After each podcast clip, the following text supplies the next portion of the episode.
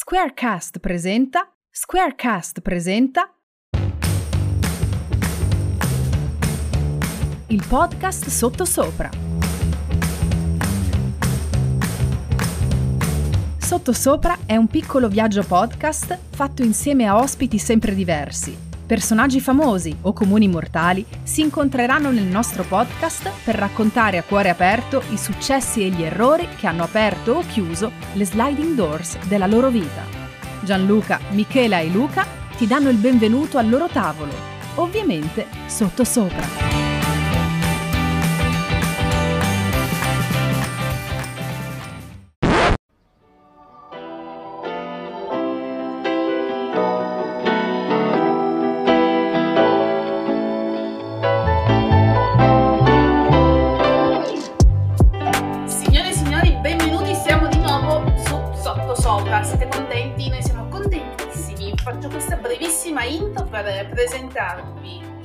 soliti personaggi che animano Sottosopra, cioè Gianluca.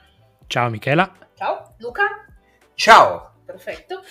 Eh, ricordatevi che siamo su Spotify, ricordatevi che siamo su Amazon Music, ci trovate anche su Apple Podcast, ma non ci piace tanto Spotify a noi. E presentiamo il nostro ospite odierno. Chi è questo ospite odierno? Vediamo un po'. Dico prima il nome e il cognome o dico prima il progetto? Dico prima il nome e il cognome. Benvenuto a Roberto Zampieri. Ciao! Ciao, grazie a voi di un benvenuto così caloroso. Bene, fantastico. Perché abbiamo voluto parlare con Roberto? Perché lui eh, dal 2013 ha creato un progetto secondo me meraviglioso, un progetto che ci lega soprattutto perché comunque si parla di cani. Noi come sapete, se vi ricordate dalle puntate precedenti, abbiamo i cani, tranne Gianluca che ha i gatti, ma vabbè, ma lui, pazienza, è una brutta razza. Miau. ce ne faremo una ragione. Ci legano i cani perché appunto dal 2013 è nato Progetto Serena. Che cos'è Roberto? Parlacene. Allora, Progetto Serena è, diciamo, è una cosa che mh, fa sì che portiamo la persona con diabete ad avere un, un aiuto in più. E ho detto apposta una cosa perché poi non è più una cosa, ma è un essere fantastico, è un animale che si occupa del proprio, eh, diciamo, essere umano che vive queste patologie.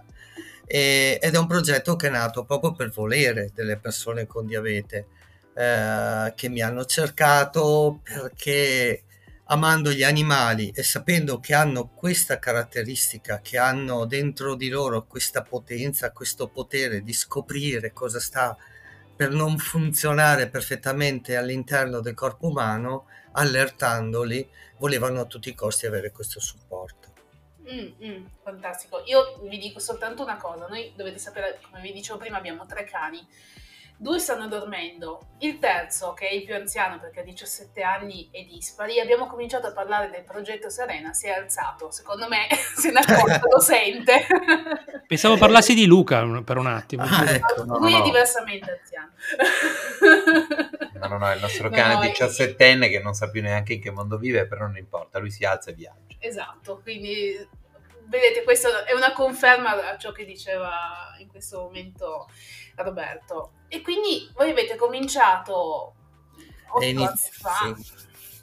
Vai, vai. Abbiamo iniziato, allora abbiamo iniziato prima con una sperimentazione eh, su cani di persone, eh, diciamo, che non, eh, che non avevano la patologia, perché prima di dire prepariamo cani allerta nel diabete, volevamo essere sicuri che la cosa potesse avere un effettivo valore. In quanto insieme all'Università di Verona, il professor Bonora, c'era il dottor Mantovani, c'è eh, un personale medico della diabetologia di Verona, eh, si è studiato un po' quello che c'era al mondo. In Italia all'epoca ancora non c'era niente di strutturato di- in questo ambito. Mhm. Però eh, proprio parlando con i medici ci siamo resi conto che quello che serviva non era un, eh, uno strumento oggettivo. Torna- vi ricordate quando ho detto cosa prima, il Certo. termine cosa? Perché le persone con diabete hanno molti strumenti tecnologici che li aiutano, però il cane eh, non è- si affianca a questi e ha un, un qualcosa in più. la relazione, è la vita del cane, è l'affetto che ti dà il cane, per cui con il professore si è cercato un progetto che fosse basato sulla relazione, su quello che quanto amore ti può dare il cane quando ne riceve tanto, perché alla fine eh, i nostri non sono cani che lavorano, sono cani che si prendono un ruolo all'interno della famiglia perché sono familiari diversi, Mhm. perché sono animali, ma sono animali che si prendono un ruolo all'interno della famiglia. Una volta che noi abbiamo, uso un termine non proprio bello, però usato lo strumento che il cane ci mette a disposizione, che è tutto il sistema olfattivo, che è una cosa fantastica, e l'essere umano ci presta questa molecola che la patologia fa sì che il corpo emetta, e noi arriviamo a fare questa cosa, facciamo sì che il cane si rende conto che qualcosa nel corpo della persona sta cambiando, la persona non sta bene, per cui te lo dico, tu fai quello che devi fare e poi giochiamo, siamo contenti, ognuno ha fatto la cosa giusta ed è tutto bello, stiamo insieme, usciamo e divertiamoci. Ecco, è diciamo un progetto che è stato studiato proprio sulla relazione, sullo stare bene insieme. Certo, certo, assolutamente.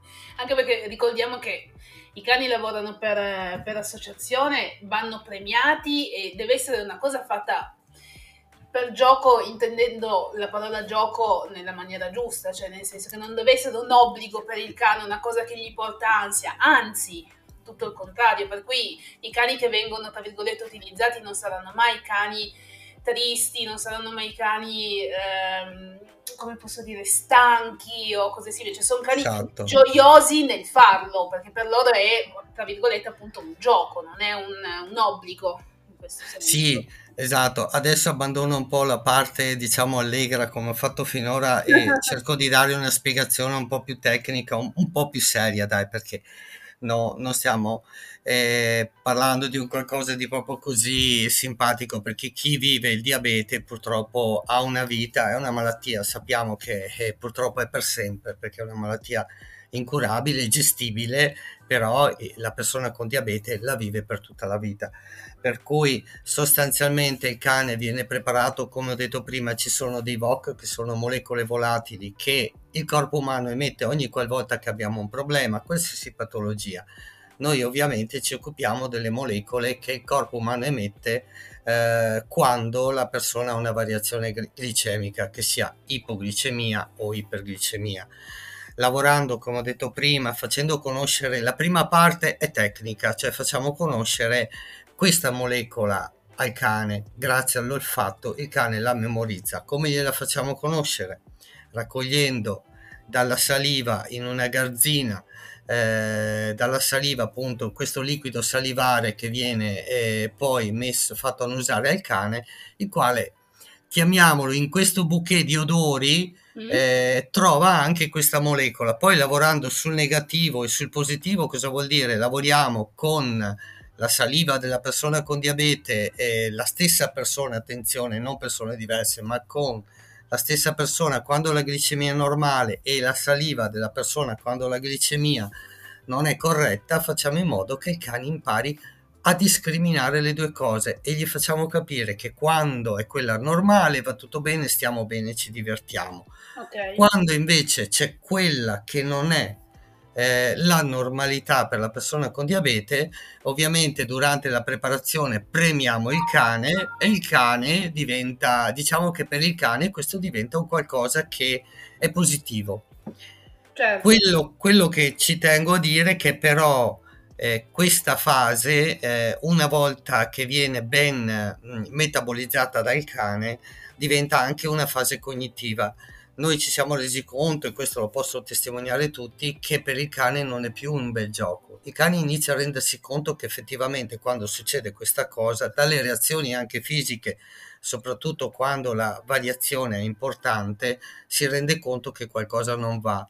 Per cui non è più lo faccio per il bocconcino, ma Certo. se, abbia- se abbiamo lavorato bene sulla relazione, il cane dice lo faccio per te. Sì, per il padrone, per, eh, per Esatto. aiutare proprio nel vero senso Esatto, parola. Ok. esatto. E in questi anni qual è la difficoltà più grande che avete dovuto affrontare? la battuta che diciamo tutti nel mondo della cinofilia, il conduttore del cane, non mai il cane, il cane non è mai un problema, aiuto, il cane non è mai un problema. E niente, non c'è sport, non c'è niente della cinofilia dove il problema non sia il conduttore. No, guarda, ti dico, è un percorso che sembra semplice, sembra facile, ma non lo è. Beh, Eh, anche da parte della persona con diabete ci deve essere un grosso impegno, soprattutto nel protocollo che noi abbiamo studiato, perché ecco, quello che devo dire è che noi abbiamo studiato da zero un protocollo di preparazione che è stato poi anche depositato e registrato, perché ehm, noi abbiamo intanto eliminato una brutta cosa, quella di preparo il cane e te lo consegno.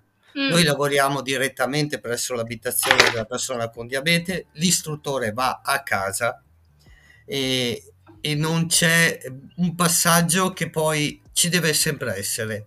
Ehm, l'inserimento con la famiglia. Se io preparo il cane, perché la prima domanda è stata, ok, io preparo il cane e poi lo consegno, ma il cane arriva in una famiglia sconosciuta, da una persona sconosciuta, non conosce la casa, non conosce le dinamiche familiari.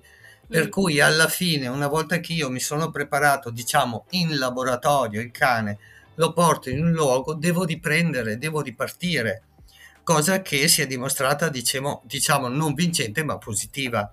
Per Mm. cui iniziamo subito il percorso presso l'abitazione della persona con diabete, andiamo noi a casa, per cui riusciamo a costruire una relazione, non dico perfetta perché la perfezione non esiste mai, ma una relazione molto molto importante. Mm, mm, mm. Ok, ho capito.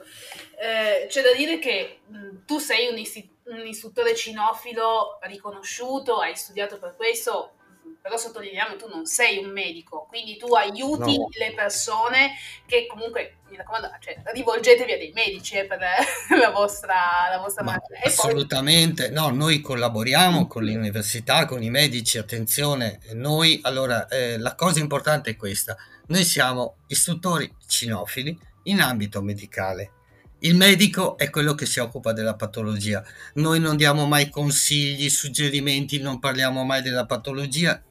C'è un termine correggiti, che vuol Mm. dire quando una persona con diabete ha la, vari- ha la glicemia non corretta, noi non diciamo neanche correggiti, cioè a noi, noi proprio non spetta assolutamente mai parlare di quello che è la patologia. Se sono quattro chiacchiere perché la persona con diabete ti racconta, sì, ma assolutamente eh, noi ci occupiamo della preparazione del cane, non della salute della persona con diabete. Ok. Questo è importantissimo. Eh, sì, sì, immagino, perché non è che con la presenza del cane si risolvono tutti i problemi, si No. aiuta a non stare male, a, a- riconoscere certi sintomi in anticipo, immagino.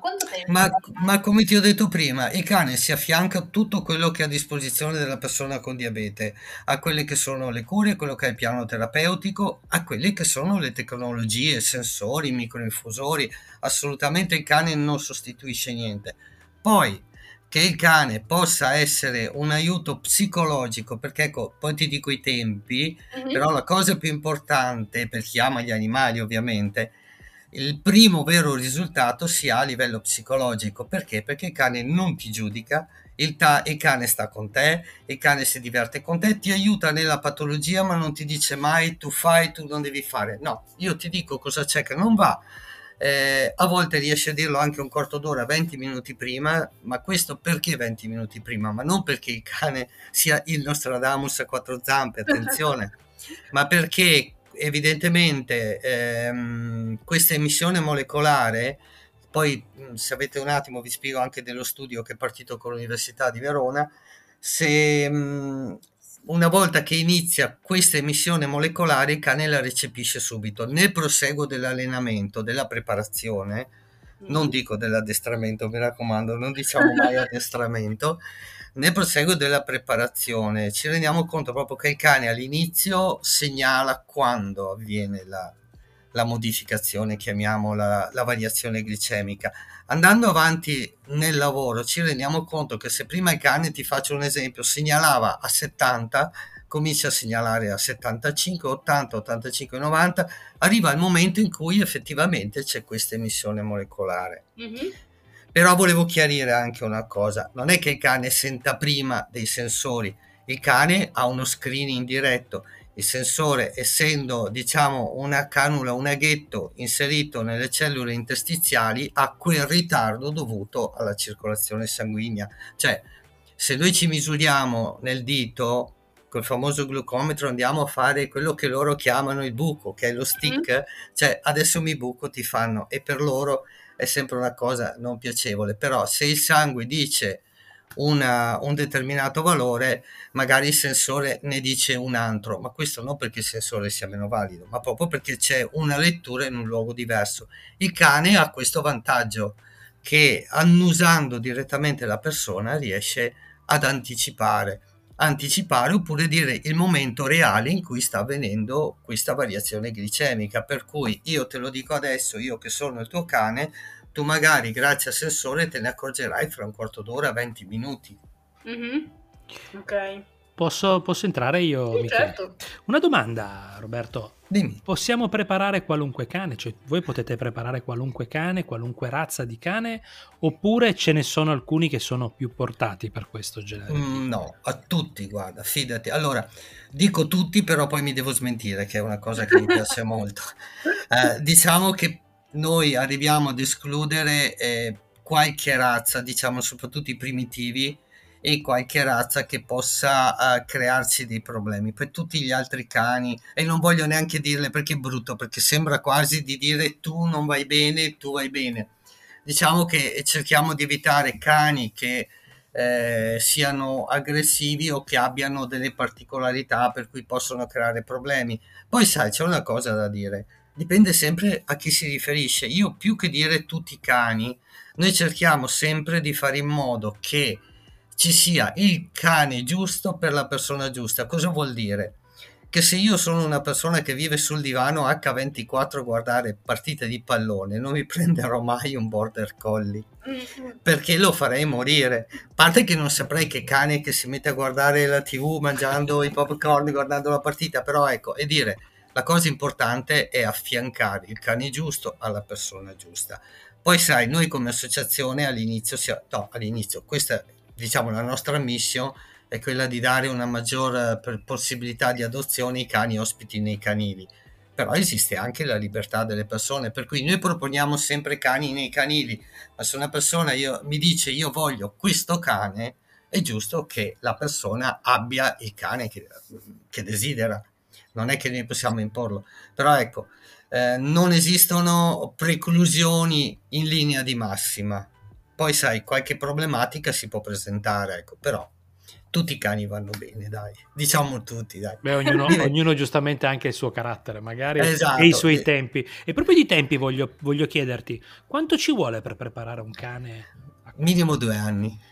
Ah, okay. Minimo due anni. Sono due anni di lavoro ma la cosa bella è che tu vedi i primi risultati iniziano già dopo un paio di mesi e sono quelli che danno l'entusiasmo alle persone perché sai se io devo aspettare due anni per avere un qualcosa può diventare complicato. Ma da già dopo un paio di mesi arriva la prima segnalazione arriva il primo ma l'ha fatto ma non era una segnalazione non... sono cose bellissime perché ti chiamano ma sai che il mio cane ieri sera mi sembra che forse ha segnalato eh, ecco questo è quello che dà entusiasmo alla gente, soprattutto alle famiglie che credono in questa cosa. Certo. Guarda, mh, mm, abbiamo talmente tante testimonianze di queste cose che ci fanno veramente avere voglia di andare avanti, soprattutto mm. perché noi anche eh, siamo nati, diciamo, di base sociale, perché noi operiamo a rimborso spese, cioè non, non c'è non c'è un costo per la preparazione dei cani, c'è una tariffa che diciamo, un, sì c'è un costo fisso però che copre due anni di lavoro e lo dico non ho problemi, sono 4.000 euro che coprono le spese di un istruttore che per due anni viene tutte le settimane a casa tua. Per cui che tu abiti a 50 metri o purtroppo a 80 km, molto più facile, mm-hmm. la famiglia spende sempre e solo quello. Okay. Che mi sembra discretamente ragionevole, cioè una volta alla settimana per so di anni. Mi sembra eh, diciamo che ti dico solo che in altri, stati, in altri stati sotto i 25.000 euro non cominciano. Eh sì, beh, immagino, immagino, perché così è proprio davvero un rimborso spese. Ma siamo nati, allora, quando noi siamo nati, eh, quello che era l'intenzione dell'Associazione Giovani Diabetici, perché alla fine, come ho detto, sono stati loro ad avvicinarsi a noi. Non sono stato io, sai, andare in cerca di questo progetto Ok. perché se uno, se uno guarda, c'è, è stata fatta una ricostruzione sulla RAI a Cani Eroi, io l'ho detto, quando mi ha chiamato la prima volta ho detto ma questa è matta, ma che domande mi fa?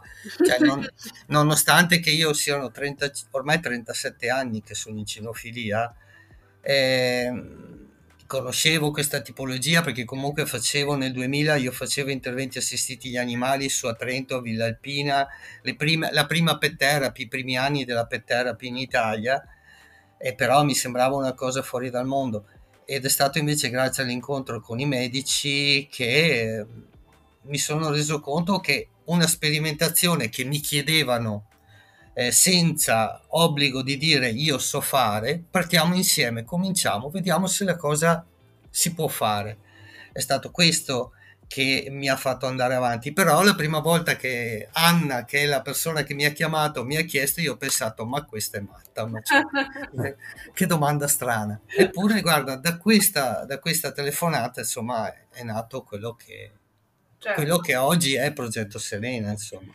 Anche perché le cose si sa che nascono dal- a momenti dalle, dalle pazzie o dai momenti più strani, ecco, non le più belle, così, quindi ci sta assolutamente.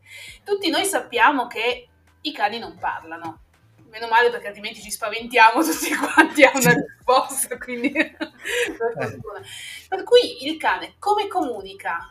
Il- la glicemia alta o bassa che sia?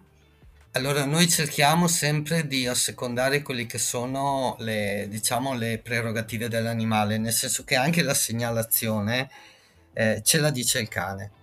Ehm, per, per fartela semplice, eh, il, il- classico della segnalazione, la prima è eh, ero seduto sul divano, stavo guardando la TV, a un certo punto il cane si mette a girare, viene ad annusarmi e mi gratta con la zampina. Mm. Eh, ecco, eh, diciamo che sostanzialmente eh, fi- con i cani di piccola taglia la, la zampina può essere anche una cosa accettabile, però normalmente facciamo in modo che il cane dia una leccatina o dia una musata, magari con il naso, fa cose che non siano invasive, perché spesso e volentieri possono succedere cose che tipo il bambino che magari ha un bellissimo labrador di Mm. 35 kg che gli fa due zampate, il bambino finisce a terra e tutto. No, ecco, diciamo che noi cerchiamo di, eh, cos- di- non di costruire, ma di andare a mm, potenziare quello che è il comportamento migliore del cane ogni volta che ce lo vuole dire. Per cui può essere l'abbaio, ma l'abbaio è una cosa antipatica. Mm. Purtroppo spesso e volentieri eh, le persone con diabete hanno variazioni giornaliere e anche di notte e magari un cane può anche disturbare. Però sai, se di notte sto dormendo il cane può segnalare come vuole, anche mordendomi eh, un polpaccio, non c'è problema, Sì. l'importante è che mi svegli e o che vada a chiamare aiuto ovviamente. Però ecco, la, la zampatina, la leccatina, la musatina se siamo svegli sono quelle preferibili se non, sono, se non danno fastidio. Certo. Poi, come ti dicevo prima, mentre nella chiamata notturna, ovviamente se c'è qualcuno in casa, noi costruiamo proprio un lavoro di andare a chiamare il familiare, per cui il cane viene, va, sveglia il familiare, il familiare viene e va a controllare cosa sta succedendo. Se invece, come succede con persone single, sole o persone che vivono da sole, eh, il cane prima cerca di svegliare la persona con diabete, se non si sveglia, eh, un'azienda ci ha donato il brevetto di un tappetino che comunque non è altro che un tappetino Amazon, scusa la pubblicità, da 20 euro, però ha, ha poi costruito sopra un brevetto di un combinatore telefonico che fa partire un certo numero di telefonate e se questi già numeri prefissati di familiari e se proprio, proprio anche questi andassero a vuoto c'è un eh, centralino H24 che riceve la locazione GPS, GPS che in quel caso mette in moto i soccorsi. Questo perché dobbiamo tener conto che una persona che vive da sola deve arrivare qualcuno con le chiavi, perché altrimenti se se il cane fa suonare l'allarme e va per esempio al 118, che ci hanno detto non pensateci mai di mettere il nostro numero, eh, questi devono arrivare, chiamare i vigili del fuoco per buttare giù la porta, non è il caso. Per cui ecco, si è cercato di costruire una cosa che abbia anche un senso. Mm, mm, mm, mm, chiaro, beh, assolutamente sì, perché altrimenti passa troppo tempo e gli aiuti sarebbero magari in ritardo, appunto, in utili. Esatto, esatto. Certo, esatto. certo, questo, questo ci sta. E negli ultimi, direi, due anni, anno e mezzo, c'è stata un'evoluzione però di, di questo cane, cioè non cercano soltanto più il diabete, ma Beh, guarda, noi abbiamo, eh, abbiamo in atto tre ricerche scientifiche. Mm. Quella con il diabete, che è stata la prima, come ho detto, che è partita con l'Università di Verona e con il professor Bonora perché vuole portare il cane eh, allerta nel diabete ad avere un riconoscimento sanitario.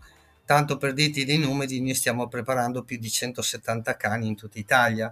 Okay. E poi siamo partiti con il Bambino Gesù di Roma in una ricerca uh, per la patologia, purtroppo una malattia rarissima, la ceroidolipofuscinosi neuronale, eh, detta morbo di Batten, e l'ultimo che mi è stato che un'idea forse che all'inizio sembrava strana ma che adesso ha avuto dei risultati incredibili, è il cane che allerta eh, il possibile positivo al Covid.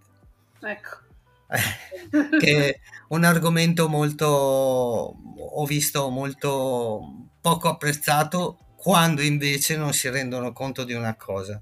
Mm. Il cane allerta Covid non è niente, ci rende liberi, ci fa star bene e ti assicuro che anche qui il cane è una cosa che fa divertendosi, lo fa volentieri e soprattutto eh, ah, ah, purtroppo non ti posso svelare i dati perché tra pochi giorni ci sarà la conferenza stampa perché la ricerca scientifica che è durata quasi due anni è finita. Mm? Gli stessi medici dicono numeri impensabili, la percentuale di mm, riconoscimento positivo. Siamo quasi pari, ve lo dico, a bassa voce, al tampone molecolare. Però, siamo. Assolutamente sì, e infatti stiamo aspettando che il magnifico rettore possa fare questa conferenza stampa per dare tutti i numeri. La cosa che mi è spiaciuta in questo tipo di attività è che purtroppo ci sono state tanti, tante lamentele su questo cane che viene visto male. Io mi chiedo perché. Um, io vi assicuro che questo lo posso dire che sui negativi il cane non ne ha sbagliato uno. Noi abbiamo fatto più di 3000 screening in questi due anni su persone, direttamente su persone. E sui negativi non ne ha sbagliato uno. Cosa vuol dire? Che chiunque entra da te che è stato screenato dal cane è sicuramente negativo. Se il cane non ti dice niente, sei negativo. Per cui ci rende libero. Cioè, pensate a entrare nei negozi e tutto quanto. Cioè, dov'è che complichiamo la vita alle persone? Anzi, gliela, le rendiamo più semplici. Facciamo in modo che non succedano focolai. Cioè, ragazzi, purtroppo, soprattutto questo Covid di adesso, che per carità fa meno danni perché la gente è vaccinata e tutto, però è altamente contagioso. Contagioso, scusate la doppia G. Certo. È altamente contagioso per cui io vedo mia figlia, mia figlia è a casa in dad. Io vi, vi faccio ridere adesso. Io mi sono salvato dalla quarantena perché sono tornato dalla Sardegna che ero andato appunto per lavorare con i cani Covid.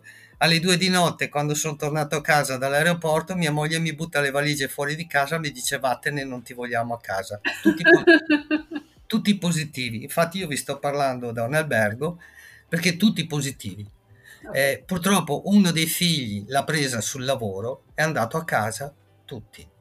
Eh per, cui, per cui il cane Covid secondo me ci, fa, ci, ci rende più liberi, ci dà meno preoccupazioni se dobbiamo effettivamente eh, entrare in un luogo dove ci, ci, sono assembramenti, perché è inutile dire evitali tu gli assembramenti.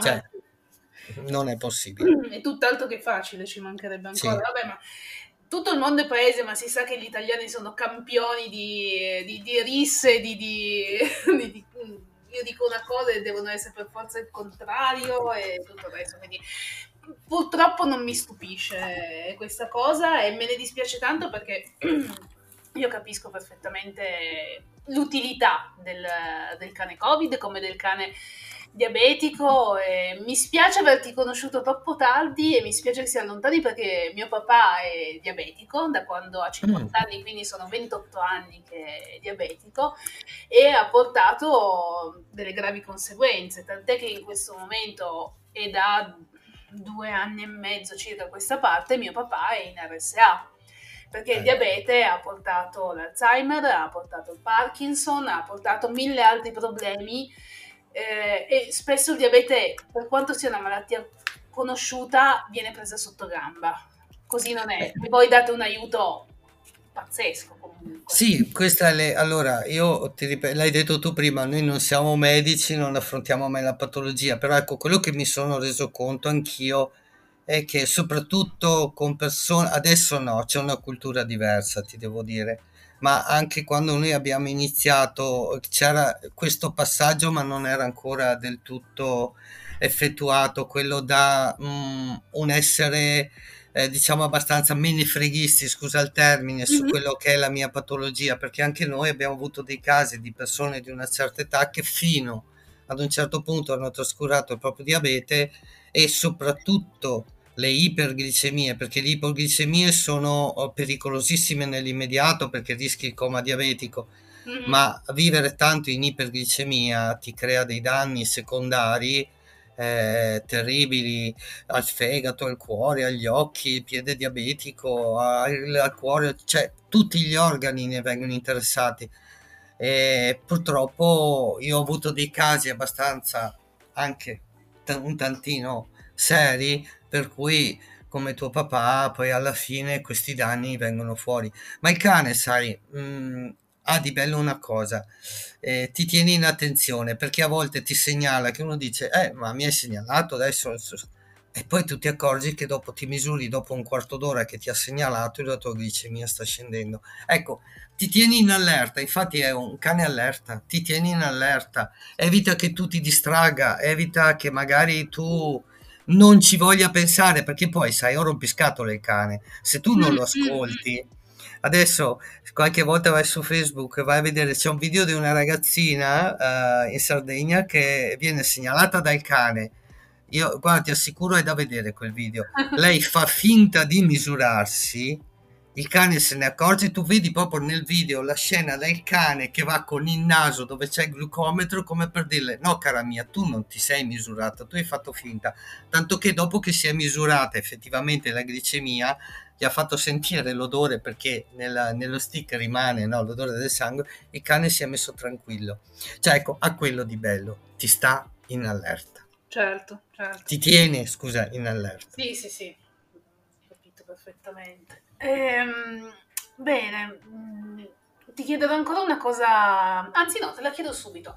Eh, dai i riferimenti di Progetto Serena, di dove vi possono trovare, anche perché voi siete una onus, quindi santa pace. Sì, ecco, no, ti devo dire, devo correggere, noi siamo ancora Progetto Serena Onlus perché il marchio è stato registrato okay. erroneamente da me così però adesso siamo un APS perché con la, quando ci sono state le modifiche del terzo settore che sono state eliminate le Olus purtroppo abbiamo dovuto anche noi io comunque ti dico la verità io uh, ho voluto la Onlus perché il progetto purtroppo è dedicato a mia figlia che non c'è più mm-hmm. e, e, ho fatto in mo- e volevo fare in modo che rimanesse un, un progetto nel sociale eh. e per quello la Onlus mi sembrava la cosa migliore poi invece con, questa, con tutte queste modifiche, eh, sparendo Onlus, eh, dovendo sparire Onlus, è APS, per cui adesso stiamo riregistrando il marchio in progetto Serena APS. E mi dispiace perché storicamente ti dico, ho insistito all'inizio, volevo fare la Onlus, eh, però poi insomma le cose sono andate così però ecco noi possono trovarci sul sito web che adesso nei, nel giro di, po- di, una o due settimane verrà com- completamente rinnovato comunque www.progettoserenaolus.it oppure sulla nostra pagina Facebook Progetto Serena e, e lì ci possono trovare e lì ci sono anche tutti i numeri di riferimento. Comunque la nostra mail è info progettoserenaolus.it. Vedi che Olus c'è ovunque. Esatto. Cioè, la modifica del terzo settore mi distrugge, devo, devo cambiare tutto. Tutto devo cambiare. Mannaggia. Eh sì, è veramente una rottura di scatole, posso immaginarlo. Però tanto tutti vi ricorderanno sempre come progetto Serena Holmes, quindi cambierà sì, il, sì, il, nome ma non la forma, quindi sì. così. Però noi ci chiamiamo sottosopra, quindi ti devo fare una domanda un po' sottosopra perché non sono sempre tutti rose e fiori. Eh, no, no, fido, eh, fidati, fidati. fidati. Se tu tornassi indietro, cosa non faresti? Cosa non farei? Eh, rifarei tutto perché ti, ti, dico questa cosa anche se da papà è dolorosa però eh, rivive serena in, in, questa cosa per cui lo rifarei ti dico anche se tante volte dico chi me l'ha fatto fare però mm. lo rifarei anche perché io vedo quando vedo anche dei messaggi dove dicono non so è successo questo questo grazie a Serena perché proprio loro sapendo la mia storia molti dicono che c'è Serena che ci dà una mano da lassù perché a volte dico mi sembra che vada a volte talmente in, incrociamo le dita le cose vadano abbastanza diciamo così bene per cui ci deve essere un aiuto da qualcuno perché mi sembra impossibile che a volte riusciamo anche a risolvere un problema eh, a volte No, diciamo che è giusto dire che anche noi abbiamo avuto le nostre difficoltà e ancora oggi qualcuna c'è. Però ecco, rifarei tutto sempre. Mm, le fondamenta del progetto sono per quello per cui lo rifarei. Okay. Ah, tutto, anche i cani Covid e tutto, guarda. Solo perché, solo perché quando mm, io vedo quel, quel nome, ecco, ci sto. Certo. La, la, cosa che volevo dirti, che ho detto il cane Covid, comunque, questo ci tengo, può sembrare un po' arrogantella la cosa, però è giusto che sia. Noi siamo stati i primi, il progetto nostro è il primo ed unico che è nato eh, nel marzo-aprile 2020 per lo screening diretto sulla persona, perché noi non facciamo usare mascherine, non facciamo usare prepariamo il cane con i tubes, ma il cane annusa direttamente la persona, perché la mia idea era quella che non doveva essere l'annusare un qualcosa da raccogliere e mettere da una parte, proprio ho pensato subito al discorso al cane che viene, ti annusa e ti dice se qualcosa non c'è.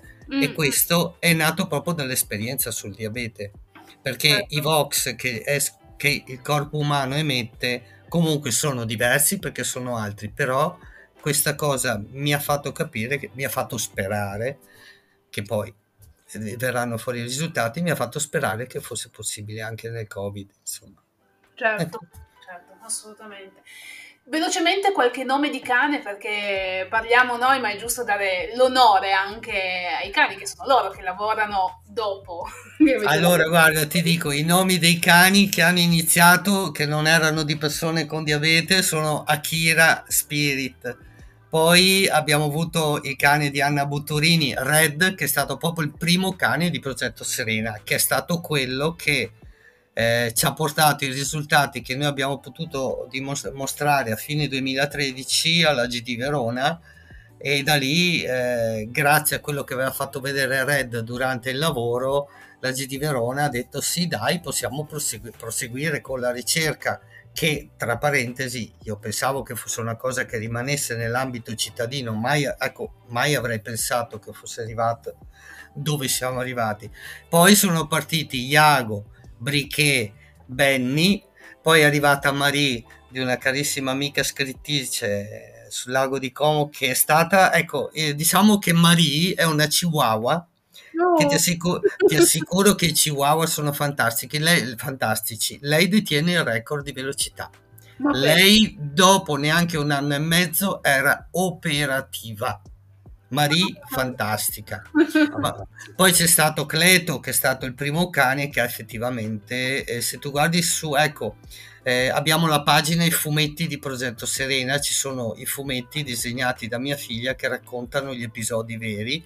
Mm-hmm. Cleto è una ragazza di Torino, Irene, eh, ed è stato il primo cane ad aver effettuato un intervento veramente salvavita perché Irene una sera si è messa a guardare la tv, era glicemia normale, si è misurata, era sul divano e purtroppo invece la glicemia è crollata, lei era svenuta, Cleto dopo aver provato nel svegliarla in tutti i modi è andato sul secondo piano a chiamare il papà, il papà è sceso e poi eh, infatti ci hanno mostrato tutto il referto dell'ambulanza perché purtroppo meglio, sarebbe meglio non dirlo che non avevano il glucagone in casa che in una famiglia con un diabetico mai che succeda questa cosa. Mm-hmm. ecco abbiamo avuto Cleto.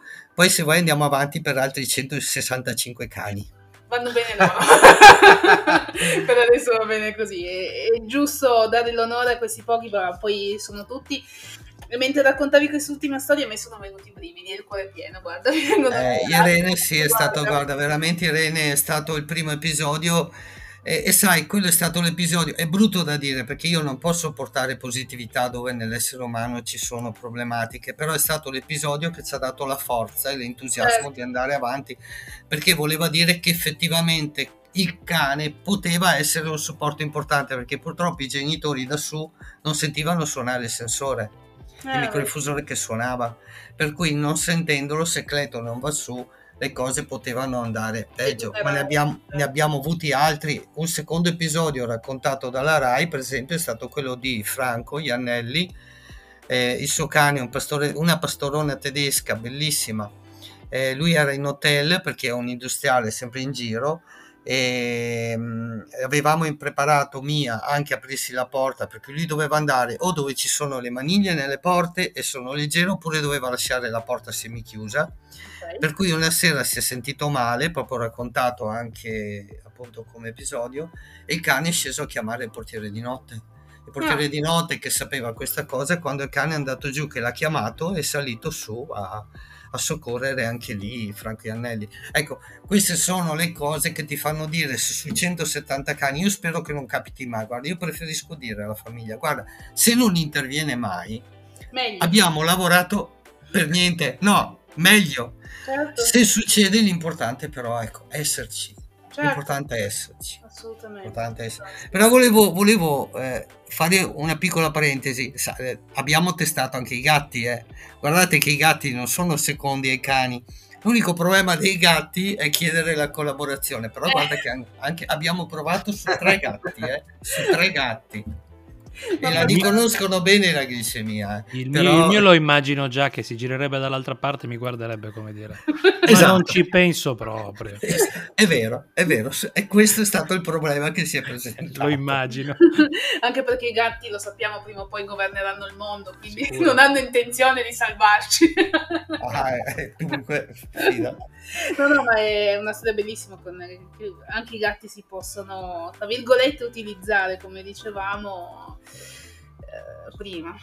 Bene, Roberto, io davvero ti ringrazio dal profondo del cuore perché queste storie, a parte che su di me fanno molta presa, quindi sono davvero emozionata e vi auguro di lavorare sempre di più e di avere sempre più soddisfazioni perché ve lo meritate tutti quanti. Grazie. Grazie.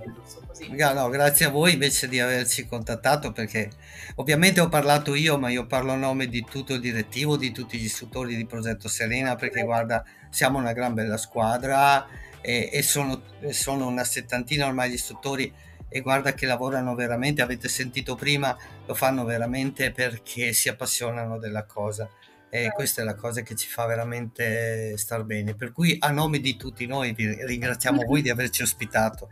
Ci mancherebbe, è stato un piacere. Gianluca, ho parlato sempre io, quindi chiudi tu. Sì, chiudo io. Beh, Michela ti ringrazio perché siamo riusciti, grazie a te, a fare una puntata finalmente intelligente di questo podcast e soprattutto utile perché conoscere persone come Roberto credo che sia un valore aggiunto per chiunque. E, e ti ringrazio Roberto di aver partecipato a questa piccola chiacchierata chiacchierata con noi. Figurati, è stato un grande piacere per me. Ciao Miki. Ciao. Ciao Luca. Ciao. Vi ricordiamo di seguirci su Spotify e Amazon Music, ovviamente anche su Apple Podcast, ma ci sta un po' antipatico. E ci sentiamo al prossimo episodio, sperando di avere un altro grande ospite come quello di oggi. Ciao a tutti. Ciao a tutti, grazie.